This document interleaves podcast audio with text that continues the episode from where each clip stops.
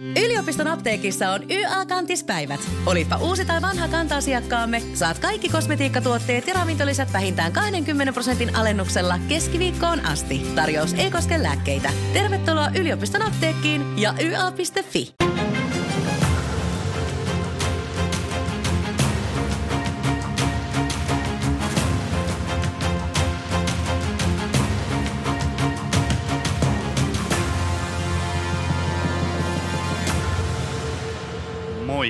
tämä on Stadicap Podcast. Mä olen Sami Lööf ja tänään mulla on vieraana hallitsevan Suomen mestarin HJK on keskikenttäpelaaja Essi Sainio. Tervetuloa. Kiitos. Alkuun heti aloitetaan kahdeksalla nopealla kysymyksellä. Jalkapallo, Pyöreä. HJK, Paras. syömishäiriöt, Perseestä. masennus, Niin ikään. ADHD, Voi olla voimavara. rohkeus, Sitä on meillä jokaisella. helmarit, Kehittyvä. Stadicap. Mm, unelmia. Lähdetään purkaa ihan sun lapsuutta. Missä sä olet kasvanut ja missä vaiheessa jalkapallo on tullut mukaan kuvioihin? No mä oon tuolta Santahaminasta, Helsingistä. Äh, ihan ekoja vuosia oon asunut Israelissa ja Syyriassa äh, mun isän työn takia. Mutta muuten sitten yhdeksänvuotiaaksi asti tai kahdeksan yhdeksänvuotiaaksi asti ollut siellä Santahaminassa. No. Ja niin kuin varmaan aika moni tietää, niin toi on toi Santahamina, niin siellähän on yksi tämmöinen, miksi sitä sanotaan, Varuskunta. varuskunta, Joo. joo, unohtui tuossa. Niin, ää, ja sitten siellä on urheilukenttä, jossa sitten menin aina joka päivä katsomaan, kun noi kadetit pelas siellä ja jotenkin sitten rakastuin siihen lajiin. Ää, en toki silloin vielä aloittanut joukkueessa, mutta pelasin sitten Saaren poikien kanssa, että me keräännyttiin sinne kentälle ja Mä en eka päästä ollenkaan mukaan, mutta sitten mä lupasin, että mä voin olla maalivahti ja sitten mä pääsin mukaan ja ehkä siitä mussa oli jotain pientä potentiaalia jo silloin, koska sitten mä pääsin jatkossakin aina mukaan, että se oli kiva. Aloitko pääsee kentälle myös jossain vaiheessa? Joo, väkisin menin ja pakotin mun isän ostamaan mulle jalkapallon, jonka hän toki mielellään teki ja se, muistan sen edelleen. Se on nostettu Itäkeskuksen silloisesta Topsportista, mustavalkoinen, semmoinen oikein perinteinen jalkapallo. Siitä se on ehkä sitten lähtenyt. Joo, mikä oli ensimmäinen sellainen tyttöjen seura, missä olet pelannut? No tota, mun vanhemmat eros, kun mä olin siinä täyttämässä yhdeksän, niin mä muutin mun äidin ja mun siskon kanssa tonne Espooseen, Laaksolahteen ja tota, sitten vaihdoin Lähderannan alaasteelle. Ja sattumalta siellä oli jotenkin se koko mun luokka, kaikki ne tytöt oli niin pelas. Et se oli vähän niin kuin siellä semmoinen juttu. Ja siitä sitten mä olin silleen, juoksin kotiin ihan täysin ja sanoin äidille, että nyt on pakko, että nyt, nyt mä tiedän, mitä mä haluan tehdä koko mun loppuelämän. Ja sitten hän otti yhteyttä sinne seuraan ja se oli FC 89 silloin ja pääsen sitten sitä, sitä kautta lähti niin kuin sitten se seuraura käyntiin. Minkälaista tyttöjen jalkapallo siihen aikaan oli? Mitä, oliko se ihan, että tuliko ihmettelyä, että miksi sä pelaat jalkapalloa, sähän oot tyttö vai oliko se jo ihan ok juttu siihen aikaan? No oon mä joskus kohdannut semmoista vähän pientä asenteellisuutta, että no, että pitääkö sun nyt pelata ja sähän voisit tehdä vaikka tyylin tanssibalettia, niin mä oon vähän naurattanut se jo silloin, että, että mä oon vähän ehkä semmoinen, että jos mä oon tosi vakuuttunut jostain asiasta, niin ei mua sit oikein kiinnostakaan, että toisaalta toisaalta sitten se on ollut tosi hyvä, koska mä en muista semmoista ihmettelyä. Ja jos sitä on tullut, niin mä oon tyyli ihmetellyt, että miksi se ihmettelee. Miten sitten toi pelipaikka, keskikenttäpelaaja, Mm. ö, oliko se alusta asti, että sä haluat olla sellainen keskikentän työmyyrä, joka juoksee joka paikassa vai ootko kokeillut muutkin paikat? No musta tuntuu, että mä oon tainnut pelaa ihan jokaisen pelipaikan, niin kuin maalivahtia myöten oon pelannut niin kuin. Mä koen ehkä sillä lailla, että jos mä mietin itteni pelaajana, niin mä oon ollut aina tosi juoksuvoimainen, tosi nopea pelaaja. En maailman taitavin, mutta riittävän taitava. Niin niillä ominaisuuksilla mä oon ainakin Suomessa pystynyt pelaamaan paikkaa kuin paikkaa. Et se on ehkä ollut se mun vahvuus, että mä oon ollut tosi monipuolinen pelaaja. Öö, FC Hongassa Anne Parnilan valmennuksessa pelasin ensimmäistä kertaa laitapakkia. Sitten mä oon pelannut paljon laita hyökkääjää ja ihan pienenä pelasin ensin puolejan maalissa ja toisen puolejan kentällä tai toistepäin. Et se ei ole koskaan ollut ihan semmoista niin kuin silloin alkuaikoina semmoista vakipaikkaa, mutta sitten kun alkoi olla tuossa maajoukkuetoiminnassa mukana 17-vuotias, niin silloin se jotenkin va- vakiintui se mun paikka esimerkiksi 4-4-2 pelijärjestelmässä, mikä oli silloin kaikista, tai pelijärjestelmien veri, pelijärjestelmä, Kyllä. niin siellä tota, olin usein vasen tai oikea laita linkki. ne, tota, ehkä just näiden mun ö, vahvuuksien nopeuden ja ö, juoksuvoiman takia. Syy, miksi mä tuossa kahdeksassa nopeasta otinkin ton syömishäiriöt esille, on se, että sä oot tosi avoimesti puhunut oma, omista kokemuksista. Niin missä vaiheessa syömishäiriö tuli sun elämään? No ehkä se on ollut silloin mun vanhempien eron jälkeinen aika. Että ei saman tien, mutta puhuminen ei silloin pienenä ainakaan ollut mun vahvuus. Niin ehkä se on sitten ollut keino näyttää ulospäin, että, että mulla on paha olla. Että koskaan se ei ole lähtenyt siitä, että mä olisin ajatellut olevani liian lihava, vaan ehkä se on ollut enemmänkin sitä, että jos on niin ajatellut, niin se on aina johtunut jostain muusta, niin kuin se yleensä onkin. Mi- mitkä niin kuin alkoi paljastaa sulle, että nyt kaikki ei ole ihan ok? Mä, mä en tiedä hävettääkö mua jopa sanoa, että mä en, mä en koskaan niin kuin ajatellut, että mä voisin olla syömisen suhteen jollain tavalla normaali ennen kuin mä loppujen lopuksi silloin Freiburgissa asuessani jouduin sairaalaan. Et se on jotenkin kulkenut mun mukana ja ollut osa mun elämää, enemmän tai vähemmän hyviä ja huonoja kausia.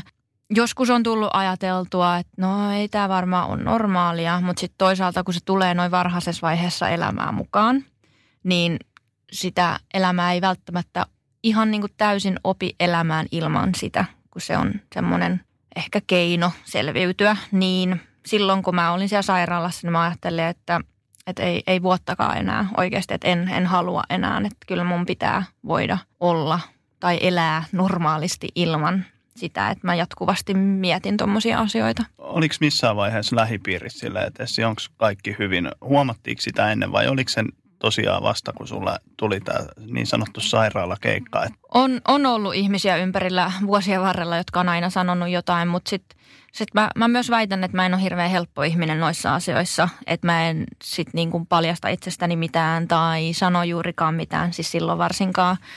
Ja on ollut huolta, on käynyt koulukuraattorilla ja kouluterveydenhoitajalla. Ja, et on, on totta kai on ollut ihmiset huolissaan, mutta ei sitä oikein kukaan muu voi sun puolesta lähteä jollain tavalla parantamaan, ellei sä itse niin kuin edes tiedosta, että sulla on jotain ongelmaa. Näkyykö se sitten millään tavalla sun käyttäytymisellä? Kapinoitko sä normaalia enemmän vai oliko se vaan, että sä jätit syömättä? No mä oon ollut semmoinen suhteellisen oma-aloitteinen aina ja sitten jossain vaiheessa mä, mä tota noin niin esimerkiksi aloin herää tosi, silloin mä asuin vielä kotona mun äidin ja mun siskon kanssa heräsin tosi aikaisin aamulla ja lähin lenkille ja sanoin jo syöneeni aamupalan ja silleen lailla oli muutenkin tosi paljon pois kotota, koska oli koulu ja oli, oli harjoituksia ja tällä lailla, niin sitä on vaikea vahtia, että syökö ihminen vai eikö syö, mutta sitten kun se alkaa muuttua se sairaus niin kuin fyysiseksi, että sehän on suurimmalta osin henkinen tai niin kuin pään sisäinen sairaus, mutta sitten siinä vaiheessa, kun se muuttuu fyysiseksi, niin silloin viimeistään on ihmiset ollut vähän silleen, että voisi vähän miettiä, että mikä, mikä tässä on homman nimi. Nyt kun sä oot kokenut ton kaiken, mm. olet aikuinen, itsenäinen nainen, niin luuleeko sä, että jos nyt sä pääsisit aikakoneella puhumaan sille Essille, joka on lapsi, niin pystyisikö sä kääntämään hänen päätä? Olen mä niin noita asioita paljon miettinyt mun elämän varrella ja viime vuosina on tosi paljon miettinyt. En mä tiedä edes haluuks mä, niin kuin jos mä oon ihan rehellinen. Toisaalta se on, se on ollut tai se on osa mun elämän tarinaa, niin mä en jotenkin, musta olisi vaikea kuvitella, että mä pyyhkisin sen kaiken pois. Onko sä pystynyt siis käyttää sitä voimavarana sitten myöhemmin, että sä oot kokenut tämän kaiken? Totta kai mä oon. Niin kuin mä tuossa just äsken sanoin, niin se on osa mun elämää, ei, ei kaikki se mitä mä oon. Ja se on niin kuin se, mitä mä oon ehkä jakanut just julkisuuteen – mutta sitten, että täällä on paljon muutakin. Minkä takia sä oot halunnut tulla julki näiden asioiden kanssa? No mä en ehkä halunnut itse oma-aloitteisesti tulla julki. Mulle tarjoutui silloin hyvä mahdollisuus tämä ensimmäinen iso ulostulo suurelle yleisölle niin sanotusti Helsingin Sanomissa Ari Virtasen kautta. Sitten mä sitä vähän aikaa mietin ja mä ajattelin, että kun mä, mulla oli pitkään semmoinen häpeä siitä kaikesta oikeastaan – ja vaikea niin kuin käsittää sitä, että mulle ole todella tapahtunut niin, tai, ja itselleni vaikea käsitellä sitä asiaa, että mä olen se, no niin, ohi on ja nyt mä näen vaan eteenpäin, mutta ei se elämä ihan ehkä niin mene. No sit mä koin, että miksei, että nyt mulla olisi niin kuin mahdollisuus itsenikin vuoksi jollain tavalla niin kuin avata se asia. Ja kyllä se on ollut niin kuin ehdottomasti yksi parhaimpia asioita, mitä mä oon koskaan tehnyt, koska sen jälkeen mä koen, että mulle itselläni alkoi semmoinen henkinen parantuminen tavallaan siitä. Että joo, fyysisesti varmasti pidempään olin ollut niin parantunut, mutta ehkä se, että mä tulin ulos ja mä sain ihan järkyttävän määrän palautetta, siis niin kuin positiivista palautetta ja myötätuntoa ja vertaistarinoita ja tämmöisiä tuli mulle niin kuin silloin, kun tämä juttu tuli ulos, niin sitten mä koin, että tämä oli vaan ainoastaan hyvä juttu ja sen jälkeen, jos siitä on mut kysytty, niin on mielelläni kertonut, koska mulla ei ole minkäänlaista häpeää siitä. Onko kukaan tullut sanomaan sulle suoraan, että kiitos kun jaoit tämän tarinan, että olet pelastanut minun elämäni? Öö, en ole varmaan elämää pelastanut, mutta ehkä antanut tietynlaista toiveikkuutta ja uutta perspektiiviä siihen elämään. Ja mun mielestä tärkein lause, mikä vaan koskaan voinut sanoa, että se voi tapahtua just ihan kelle vaan, missä vaan elämäntilanteessa. Että ei se, ei se katso aikaa eikä paikkaa. Kun susta puhutaan, niin tämä rohkeus on sellainen asia, mikä nousee. Ärsyttääkö se ikinä, että Sessi on niin rohkea vai? no en ole ajatellut sillä lailla, että se ärsyttäisi mua millään tavalla. Jos se on se, mitä ihmiset tai mikä se tavallaan heidän tunne on siitä, kun he puhuu musta tai puhuu mulle, niin mikä sen hienompaa. Mä koen ennen kaikkea, että mä oon vaan niin kuin oma itseni ja jos se on rohkea, mitä mä oon, niin sit, sit mä oon sitä mielelläni. Tämmönen mä oon. Tota, sä puhuitkin jo tuosta, että silloin kun sä Freiburgissa äh, Saksassa pelasit, niin silloin, silloin tosiaan sinne sairaalaan jouduit. Niin voisitko sä vähän taustottaa sitä, että sehän oli treeneissä, kun sä olit ja sit jalat ei vaan liikkunut enää, niin voisitko avata vielä vähän sitä päivää?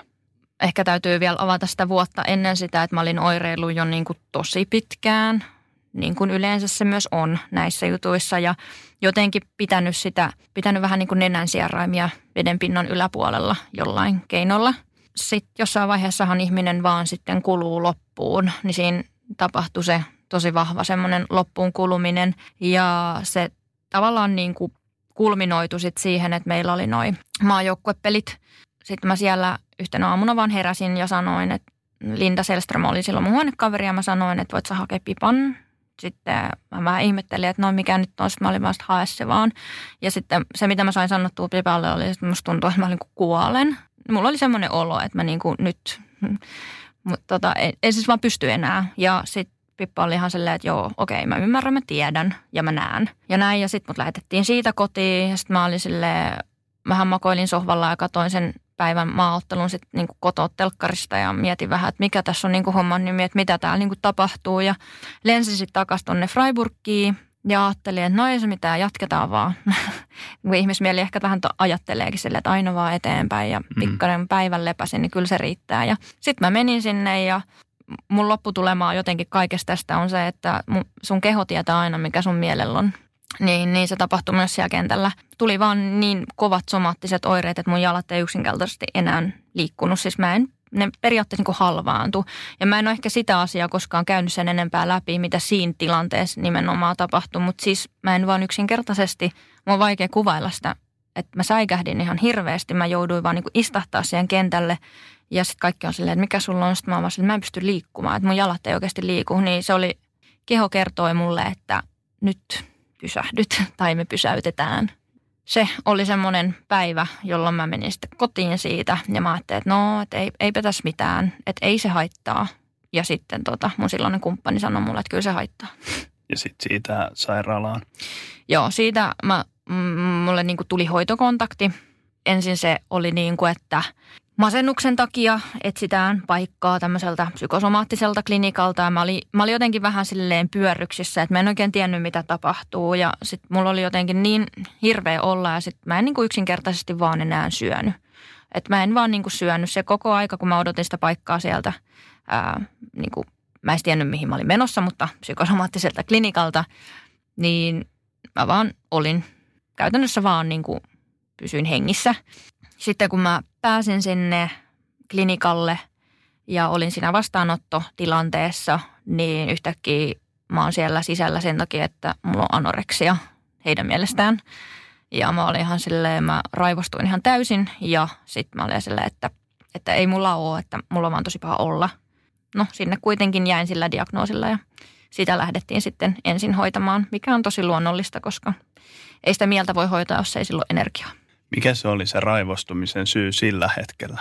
Varmaan mä suutuin siitä, että, että, niin kuin, että eikö tässäkään tilanteessa kukaan ole valmis periaatteessa mua niin kuin ottamaan tosissaan. Mä en ollut sitä ollut itse ja siitä se varmaan se raivoaminen kumpusikin, että en, en ollut aikaisemmin itsekään pystynyt ottaa itseäni tosissaan ja kuunnella niitä mun omia tunteja, mutta sitten toisaalta mä olin tehnyt vaan niin kuin sen tilanteen pahemmaksi sillä, että palannut semmoiseen vanhaan maneeriin niin sanotusti ja kuiduttanut itseni 15 kiloa. Ei pitäisi puhua luvuista, mutta mun mielestä ne on joskus tärkeitä. Niin kuiduttanut itseäni 15 kiloa pienemmäksi, niin on se, niin kuin, että mulle laitetaan sinne papereihin, että ensin pitää hoitaa tämä ihminen fyysiseen kuntoon, jotta sitä voidaan kuntouttaa sitten sillä henkiselläkin puolella, niin ymmärrän sen kyllä. Ja sä oot ollut siinä vaiheessa jalkapalloammattilainen, mm. niin miten paljon se pyöri siinä päässä, että sä menit sinne hoitoon, sä oot jalkapalloammattilainen, jonka pitäisi käyttää kehoansa työvälineenä. Mm. No jos mä sitä ajattelen, niin oon mä tosi surullinen ää, siitä, että niin se meni. Ja että mä en esimerkiksi sen jälkeen ole pystynyt tai ehkä mä olisin pystynyt, mutta en ole palannut enää niin kuin ammattilaiskentille tuonne ulkomaille. Olihan se tietyllä tavalla myös tosi helpottavaa. Tai mulla oli tosi niin kuin ristiriitaisissa tunnelmissa.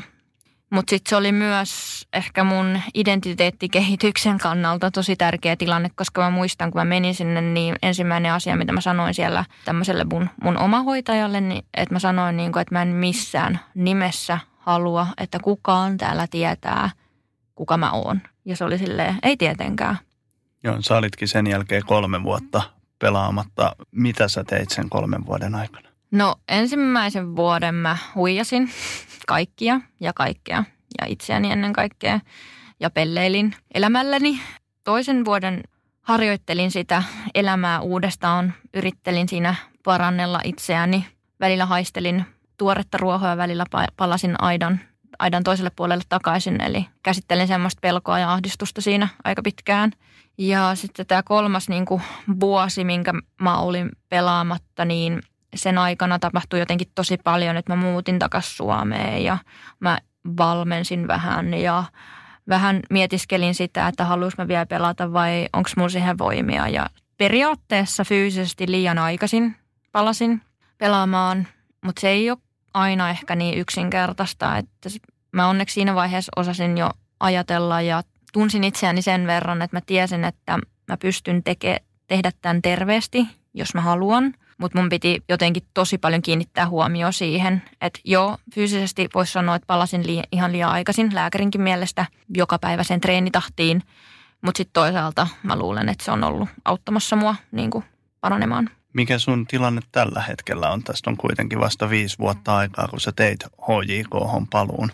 Mun tilanne on tällä hetkellä hyvä. Öö, mä oon suhteellisen onnellinen ja sellainen lailla tasapainoinen, mutta niin, mä oon ehkä normaali ihminen. Mulla on mun omat huonot päivät ja hyvät päivät. Et periaatteessa sillä lailla elämä on tosi tavallista ja se on toisaalta myös ihan kiva. Että ei, ei ole nyt käynyt sillä tavalla, että mä oon sairastanut ja nyt mä oon niin kuin maailmanmestari elämisessä. Ei missään nimessä, vaan ennemminkin mä oon tosi tietoinen siitä, että mitä elämässä voi tapahtua ja mitä enemmän tätä elämää elää, niin sitä enemmän jotenkin sitä tietää, että aina voi jotenkin vielä mennä eteenpäin. Ja sen lisäksi, että sulla on ollut anoreksia ja masennus, niin sulla aikuisena diagnosoitiin ADHD. Niin.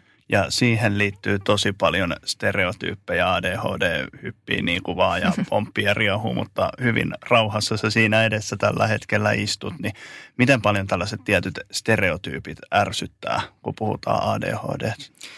No kyllä ne ärsyttää mua henkilökohtaisesti tosi paljon ja varmasti tässä on sitä, että ADHD ei synny kellekään ihmisellä aikuisiellä tai teiniässä, vaan se on niin kuin neuropsykiatrinen häiriö, mikä meillä on tai minulla on ollut syntymästä asti. Sitä ei vaan koskaan ole ehkä tajuttu ja olisin varmasti monelta harmilta elämässä välttynyt, jos se olisi ymmärretty ja olisin siihen kuntouttavaa toimintaa tai lääkitystä jopa tarpeeksi aikaisin saanut.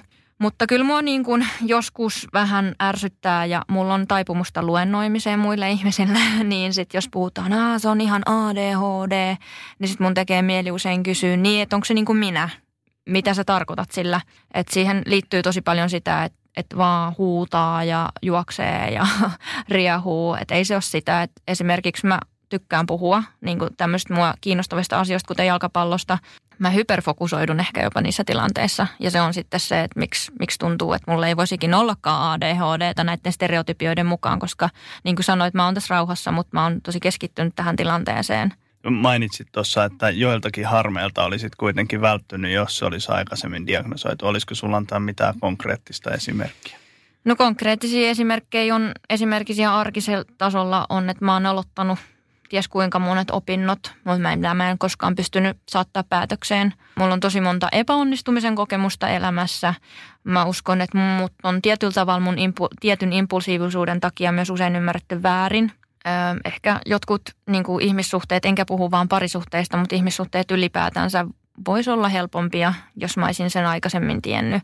Et on, on niitä niin kuin lukematon määrä ja ehkä just sit tietynlaisesta impulsiivisuudesta on tullut tehtyä jonkunlaisia päätöksiä, mitkä ei pitkällä tähtäimellä välttämättä ehkä ole, ei ole ollut omia, omaa hyvinvointia tukevia, mutta jollain tavalla mulle se diagnoosi itsessään oli tosi helpotus silloin, kun se tuli. Ja se oli niin kuin tosi helpottavaa. Mä olin aluksi silleen, niin kuin mä istuin, mä muistan, mä istuin siellä Pasilan tota, neuropsykiatrisella klinikalla olin siinä vaan silleen, siis sanoiko se just äsken, että on ADHD? Sitten se oli silleen, juu sanoin. Ja sitten se vaan jatko tekemässä siinä, se lääkäri kirjoitti jotain. Sitten mä siis, oot sä niin tosissas? Sitten se on silleen, joo, olen. Sitten mä oon silleen, okei okay, hyvä. Ja sitten mä lähdin sieltä silleen, että okei, okay, no ei tässä mitään, että mä saan selityksen monelle asialle. Mutta sitten meni muutama viikko, niin mä olin silleen, että mä rupesin ihan hirveästi itkettää. Mä olin tosi surullinen. Mä olin silleen, että mulla on jotain, mistä mä en voi parantaa sitä millään tavalla. Että joo, siihen on vaikka lääkitys, mutta esimerkiksi se lääkitys on 4-8 tuntia kerrallaan. Ja sitä pitää miettiä ja löytää hyvät annokset ja näin, että mikä mulle sopii ja näin. Sitten mä kävin sen suruvaiheen läpi ja sen jälkeen mä oon niin aloittanut semmoisen uuden tutkimusmatkan itseeni ja tänä päivänä se on niin kuin helpottaa mun arjessa, mutta mä en ikinä menisi sen taakse. Sä puhuitkin alussa, että se on, niin kuin voi olla voimavara. Mm. Niin miten se näkyy pelikentällä? Äh, varmaan semmoisella että mä pelaan aika tunteella ja on niin tosi sisällä siinä pelissä. Ja yleensä kun peli alkaa, niin tämä on varmasti on monilla, mutta, mutta tota, menee semmoiseen tilaan ja flowhun ja sitten kun se peli vihelletään poikki, niin on silleen, että joks tämä meni. Ja mä sanoisin näin, että pelikentällä näkyy paljon mun persoonaa. Ehkä se ADHD itsessään ei näy siellä, mutta se, että mä pääsen pelaamaan ja saan toteuttaa itseäni ja on jotenkin tosi rakastunut tähän lajiin, niin auttaa mua sitten siellä muussa elämässä. Miten sitten, jos mietitään jalkapallon kilpailulaji, niin miten sulla tota juniorina, oliko se ikinä se jalkapallon rasite, jos mietitään sun sairastumista, oliko se vaikutusta siihen vai oliko se syy-seuraussuhdetta? Ei se jalkapallo ole mulle koskaan ollut rasite. Silloin niin kuin ennen kuin lopetin, niin silloin toki, vaikkei silloinkaan ihan täysin. Tästä pitäisi puhua, tai mun pitäisi varmaan kirjoittaa kuin kirja, missä mä voisin selittää tämän kaiken auki. Mutta ei, mä en koe, että jalkapallo on koskaan ollut mulle rasite, mutta mä koen, että jalkapallo on saanut rasitteen viitan päälleen jostain muista syistä. Että ohjautunut tavallaan se mun huono olo siihen jalkapalloon se itsessään mä koen, että se ei ole koskaan ollut se jalkapallo. Niinäkin hetkinä, kun mä oon ollut todella anti-jalkapalloilija, eli mä en ole halunnut, että mulla on mitään tekemistä jalkapallon kanssa, mä oon vihannut laji yli kaiken, niin sisimmässään se on ollut just sen takia, että mä olisin niin paljon halunnut tehdä sitä. Itse asiassa sullahan oli 17-vuotiaana sellainen etsiskelyaika, motivaatio oli kateissa. Sitten tuli maajoukkue kutsu U17 Joo. piireihin, niin jos sitä kutsua ei olisi tullut, olisitko jatkanut jalkapalloa? No ihan rehellisesti en usko, että olisin jatkanut. Mä olin varmasti tosi potentiaalinen pelaaja silloin nuorena, mutta mä en koskaan silloin ainakaan ymmärtänyt sitä itse, niin en, en mä osannut edes odottaa silloin sitä kutsua, joten se lopettamisen ajattelu oli ehkä jopa helpompaa silloin ja ehkä se on hyvä, että mä jo silloin ajattelin sitä. Ja silloin kun se maajoukkue kutsu tuli, niin mä istuin siis vaan keittiön pöydän ääressä ja avasin sen jonkun ihmeellisen kirjekuoren ja katon sitä silleen, mä että eihän tämä voi olla totta, että ei, että ei tämä vaan yksinkertaisesti voi olla totta. Mutta tavallaan se tunne, mikä mulle tuli siitä, oli mulle selvä merkki siitä, että mun täytyy jatkaa. Ja voi sanoakin, että loppu on historiaa. Niin. Sä, tota, esimerkiksi sä olet ensimmäinen suomalainen nainen, joka on voittanut naisten Bundesliigan 2009. Mitä muistoja siitä ajasta? Tosi, tosi, tosi paljon hyviä muistoja. Siis se oli urheilullisesti äärimmäisen vaativa paikka, mutta sitä se oli myös niin kuin mun henkisen kasvun kannalta. Mä lähdin pienenä essinä sinne yksin maailmalle ilman minkäänlaista kielitaitoa jotenkin ja isojen, isojen maailmantähtien kanssa pääsin harjoittelemaan ja pelaamaan, niin kaikin puolin tosi paljon hyviä muistoja. Ja mä en mitään semmoista upeaa peliuraa tehnyt siellä. Mä sanon peliuraa sen takia, koska mä en pelannut paljon, mutta se on osa mun pelaajauraa. Mutta se viimeinen vuosi, niin mä olin jotenkin päässyt sillä lailla tasapainoon sen kanssa, että okei, että mä en pelaa hirveän paljon, mutta aina jos vaihdetaan, niin mut vaihdettiin ja mä tiesin, mitä se valmentaja multa halusi ja musta tuli omasta mielestäni ainakin harjoittelun maailmanmestari siellä, että mä olin sairaan hyvä viisi kertaa viikossa treeneissä ja sitten mä kattelin peliä lauantaina, että jotenkin – löysin siitä semmoisen semmoisen kipinä itselleni ja ymmärsin, että teen tätä myös myöhempiä vuosia varten.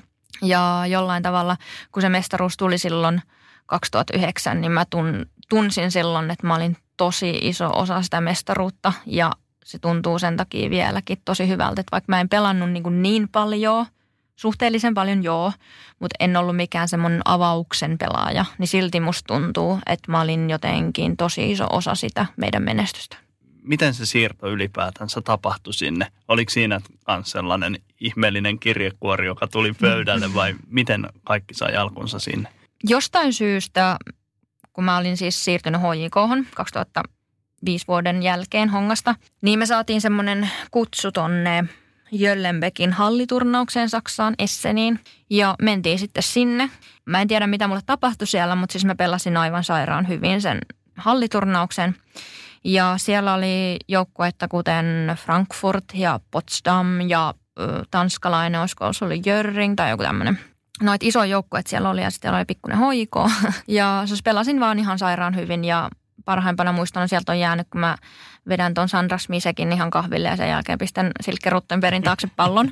niin, niin mä en tiedä, että oliko se sitten siivittävässä mua siihen, että toi Turpinen Potsdamin valmentaja olisi katsonut ne kaikki meidän pelit ja oli jotenkin tosi viehtynyt siitä mun pelityylistä. Ja sanoi sitten Maria Virolaiselle, että voitko sanoa tuolle teidän numero 11 muistaakseni olin, että me haluttaisiin se meille testiin. Ja niin se sitten lähti, että Maria sitten otti mut vikana iltana silleen sivuun. Ei ollut tietenkään halunnut sitä sen turnauksen aikana sanoa, koska ja mun mielestä oli hyvä päätös, koska mulla olisi mennyt peli varmaan ihan sekaisin. Sitten se sanoi mulle sen, Maria Virolainen siis sanoi mulle, että, että nyt on tullut tämmöinen, että kiinnostaisiko. Ja sitten mun ensimmäinen lause vaan oli, mä olin se, no ei ne halua mua, että miksi ne mut haluaa. Sitten Maria oli no kyllä nyt haluaa, että, että joo vai ei. Sitten mä olin vaan silleen, no joo, vaikka. Sitten se oli ai vaikka. Mä, joo, kyllä. Joo, ehdottomasti. Ja sitten tässä on vielä semmoinenkin tarina takana, että kun mä oon ollut Turpinen Potsdamin fani, ties kuinka monta vuotta olin jo siinä vaiheessa ollut, niin se tuntui jotenkin, mä olin ihan silleen, että mitä täällä tapahtuu, mutta joo. Siitä sitten lähti ja mä menin sitten kuukaus kaksen jälkeen sitten sinne testeille ja sen jälkeen kun mä olin sieltä lähtenyt kotiin, niin viikko siitä, niin mä sain sopimustarjouksen postissa. Ei sähköpostissa, vaan postissa. Ja tota, siitä sitten oikeastaan lähti. Tällä hetkelläkin tuolla on paljon tyttöjä, joilla on jotka painii samojen ongelmien kanssa kuin saa aikoinaan, niin minkälaisia rakenteellisia muutoksia pitäisi suomalaiseen jalkapallokulttuuriin tehdä, että he pääsisivät mahdollisimman nopeasti niin kuin avun piiriin? Mun mielestä on tosi tärkeää ylipäätänsä jotenkin urheilussa, että me tiedostetaan, että sitä tekee ihmiset ja urheilijoita valmentaa ihmiset. Ja jotenkin on tosi tärkeää, että siinä löydetään semmoinen ihmisten johtamisen kulttuuri ja avoin keskusteluympäristö. Että se ympäristö luodaan semmoiseksi, että siellä pystyy omista mm, ongelmistaan tarvittaessa puhumaan. Jotenkin on, on tosi tärkeää just, just muistaa, että mitään ei kannata pitää sillä tavalla itsestäänselvyytenä, mutta ennen kaikkea ehkä myös se, että mikään ongelma, mikä on tai mieltä painaa, niin se ei koskaan ole liian pieni. Että ei koskaan pitäisi lähteä vertailemaan, no, että joissain maissa on ihmisiä, joilla ei ole ruokaa ja mua harmittaa tämä, niin ei mua voi harmittaa tämä. Kyllä se voi harmittaa, totta kai, että ne asiat on sulle sillä hetkellä suuria – ottaa itsensä ennen kaikkea tosissaan ja sitten niinku vaalia ehkä sitä niinku pelaajien tai urheilijoiden mielenterveyttä niin, että ymmärretään, että ihmiset tässä tekee tätä asiaa yhdessä ja silloin väliä, miten heitä esimerkiksi kohdellaan ja ennen kaikkea silloin väliä, miten he kohtelevat itseään. Jos tullaan nyt tähän hetkeen, sä olet hallitsevan Suomen mestarin HJK-riveissä, joko on syksyn juhlista toivottu? On toivottu hyvin mestaruus oli ihan superhieno asia, mutta jollain tavalla mä myös ajattelen, että, että siinä vaiheessa kun voittaa mestaruuden, niin se työ oikeastaan alkaa. Et siihen asti oltiin tehty tosi paljon nousujohteisesti töitä ja mä ajattelen, niin kuin, että töitä tehdään edelleen, jotta osoitetaan olevamme sen mestaruuden arvoisia, mutta onhan meillä paljon myös toivottavasti tulevalla kaudella voitettavaa. Mestaruuden uusiminen, mahdolliset europelit, että siellä on, että ei, ei ainakaan mulle ei henkilökohtaisesti riitä se, että mä oon kerran voittanut Suomen mestaruuden, että kyllä se nälkä kasvaa syödessä. No, mitkä ne konkreettiset tavoitteet on nyt tulevalle kaudelle? Mä en voi puhua nyt meidän joukkueen tavoitteista, koska siitä keskustelua ei voi olla vielä käyty, mutta kyllä mä itse ajattelen, että mun henkilökohtainen tavoite on oltava kulta, koska mä en oikein tiedä, miksi muuten mä tätä tekisin. Että on, musta olisi vaikea asennoitua, että mä haluaisin olla seitsemästos liikassa, niin, mutta että miten mä siitä pelaan. Mutta, mutta mun henkilökohtainen tavoite on ehdottomasti se, että mä voitan Suomen mestaruuden kaudella 2020. Miten seurokentät? Sullahan on kokemusta mestareiden liikan edeltäjästäkin kahden ottelun verran, eikö näin? Joo, taitaa olla muutama ottelu ne on itse asiassa ollut varmaan mun parhaita otteluita niin kuin seura joukkuetasolla. Muistan elävästi noin kaksi peliä. Kun mä mietin viime kauden jälkeen, että jatkaks mä pelaamista vai en, niin totta kai mä paljon punnitsin sitä, että haluanko mä jatkaa ja mitkä on ne syyt, mit, mä, miksi mä jatkan. Ja yksi niistä syistä, yksi monista syistä, miksi mä halusin jatkaa, oli muun muassa noin europelit. Mutta ne ei itseis, itsessään voi olla syy jatkamiselle, koska mä koen, että ja tätä tehdäänkin niin, että sitä tehdään joka päivä arjessa, arjen valinnoissa tehdään semmoisia päätöksiä, että ne tukee meidän joukkuetta ja mua itseäni urheilijana. Eli mun piti pystyä sitoutumaan myös koko tähän prosessiin. Ja se oli se ensisijainen syy, miksi mä jatkoin. Ja mut kiva lisä on noi Champions League-pelit ehdottomasti. Toivottavasti ne nyt pelataan. Varmasti lähiaikoina saadaan tietää, että miten niiden kanssa käy. Mutta toivoisin, että eteenpäin pelataan, niin on, on se. Mun haave on ollut tosi paljon silleen, että voisi pelata suomalaisen joukkueen, varsinkin HJK kanssa vielä Champions Leagueaan, niin toivottavasti tämä unelma toteutuu. Tämä kevät on ollut tosi poikkeuksellista aikaa ja tota, miten sä oot psyykannut ittees? Ei ole tiedetty, aloitetaanko sarja. Nyt on tullut tieto, että kesäkuun puolivälissä pelit alkaa vihdoinkin, mutta miten sä ennen sitä tietoa oot psyykannut ittees? Miten sä oot pitänyt ittees kunnossa? mä tykkään urheilusta, niin se on ollut sillä lailla suhteellisen helppoa. Toki tuli semmoinen pieni ehkä, en mä nyt sano lamaantumisvaihe, mutta ehkä henkisesti vaikeampi hetki, kun urheilussa menee aina jotain kohti ja sitten se sun tavoite otetaankin sulta pois ja sitten sä oot vähän silleen, no mitäs varten mä nyt tätä teinkään. Mutta sitten mä myös ajattelen, että jalkapallo on iso, iso asia mulle ja se on tosi tärkeä asia mulle. Mutta sitten mä myös ajattelen elämästä muutenkin, että se on tosi tärkeää. Niin tavallaan kun se tauko alkoi, niin mä en kokenut siitä semmoista niin kuin tappiotunnetta, että jotain menee ohi tai että mä en pysty saavuttamaan tätä ja tätä asiaa, vaan ehkä se oli semmoinen hetki, kun mä ajattelin tätä meidän yhteiskuntaa tai maailmaa jotenkin kokonaisuudessaan ja mitä tällä hetkellä tapahtuu. Että mä en niinkään välttämättä ajatellut sitä urheilua, vaan ehkä erilaisia ilmiöitä, mitä tämmöinen koronapandemia tuo mukanaan ja mietin vähän elämän prioriteetteja jotenkin tosi, tosi vahvasti ja ymmärsin, että loppujen lopuksi ää, pienilläkin valinnoilla on tosi suuri merkitys, niin ehkä se oli se mun psyykkaus, että mä sain hetken aikaa ajatella, että mitkä asiat on mulle, mulle elämässä tärkeitä. Tota, en voi olla mainitsematta sitä, että silloin kun soiteltiin ekan kerran niin tästä kyseltiin, että pääsisitkö tulemaan tänne vieraaksi meille, niin se, sä olit tulossa just ekoista harjoituksista mm. ja se – huokaus, mikä susta pääsi silleen, että vihdoinkin, niin vitsi siinä oli paljon tunnetta, että nyt se on taas koittanut se hetki. Että kyllä siinä varmaan omat niin kuin mietintänsä oli. Kyllä, ja sitten kun sinne treeneihin pääsi, niin motivaatio on vähän semmoinen asia, että se ei vaan ole olemassa, että se kasvaa myös joskus sitä joutuu hakemaan ja se on tosi ok ja sitten se kasvaa myös niin kuin onnistumisten myötä. Et oli tosi helpottavaa päästä taas treeneihin, koska sai sitä ajallista konkretiaa tähän hommaan ja ymmärrystä siihen, että miksi tätä tehdään ja sen sosiaalisen elementin takas, mikä on mun mielestä jalkapallossa ihan äärettömän niin kuin iso asia. Että eihän se varmaan kaunista ollut Ja sitä mä en varmaan huokassu, että onpa mä niin hyvä, vaan mä ehkä ennemminkin just huokasin sitä, että, että vihdoinkin niin kuin yksi ajanjakso tavallaan päättyy ja toinen ajanjakso alkaa, että nyt on jotain muutosta siihen asti se oli ollut niin jotenkin semmoista odottelua ja epätietoisuutta. Ja kyllä mä, kyllä mä koen myös, että on aika henkisesti raskasta olla tämmöisessä tilanteessa, missä me kaikki nyt tällä hetkellä ollaan. Jotenkin useampi ihminen varmaan miettii, että voiko me mennä tonne, voiko me tehdä tätä, onko mulla se, saako mä tar- tartunnan, tartutaanko me jotain toista, niin sehän on henkisesti äärimmäisen raskas tilanne. Ja silloin just tuommoiset pienet arjen, arjen ilot ja ennen kaikkea sitten myös onnistumiset niin kuin auttaa eteenpäin loppusuora häämöttää tässä, mutta vielä mä haluaisin kysyä, kun sä sanoit tuossa aikaisemmin, että välillä se jopa ärsyttää, että tuodaan niin kuin esille jatkuvasti tämä sun historia nimenomaan tämän anoreksian, masennuksen, mm. ADHDn kautta. Ja sä sanoit, että täällä on niin paljon muutakin, niin mitä muuta siellä on?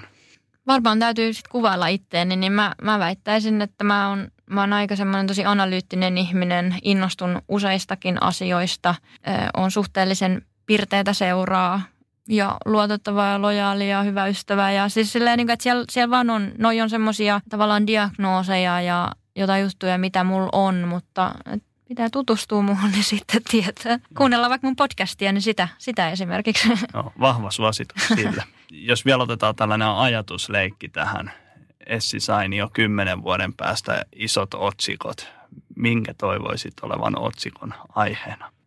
Mä toivoisin, että otsikko voisi olla jotain jalkapalloon liittyvää. Siinä voisi olla mukana jotain psykologista. Se olisi hauskaa. Ehkä mä en myöskään halua sillä tavalla kuvitella sitä, koska mä en halua asettaa itselleni mitään tiettyä muottia, minkä mukaan mun pitäisi mennä, koska mä jotenkin ajattelen myös, että, että ihminen on tosi fluidi kaiken suhteen. Omat mieltymykset ja suuntautumiset ja oma, oma itse voi muuttua niin paljon vuosia aikana, että ehkä, ehkä ennemminkin mä sanon näin, että mä haluan pysyä mahdollisimman avoimena, niin katsotaan sitten kymmenen vuoden päästä, mitä se voisi olla se otsikko. Ja sitten viimeinen kysymys. StudyCup-podcastia tässä tehdään, niin mitäs StudyCup-muistoja sulla on? Mulla on itse asiassa tosi hyviä muistoja StudyCupista. Mä oon pelannut silloin just 89 Red Girlsissa ja mun mielestä se oli StudyCup, kun veli-Matti Rinnetmäki kertoi mulle, että moi, mä oon veli-Matti Rinnetmäki, mä valmennan Uudenmaan piirijoukkoa, että mä haluaisin, että sä tulisit mukaan. Ja se on yksi mun stadikap muista.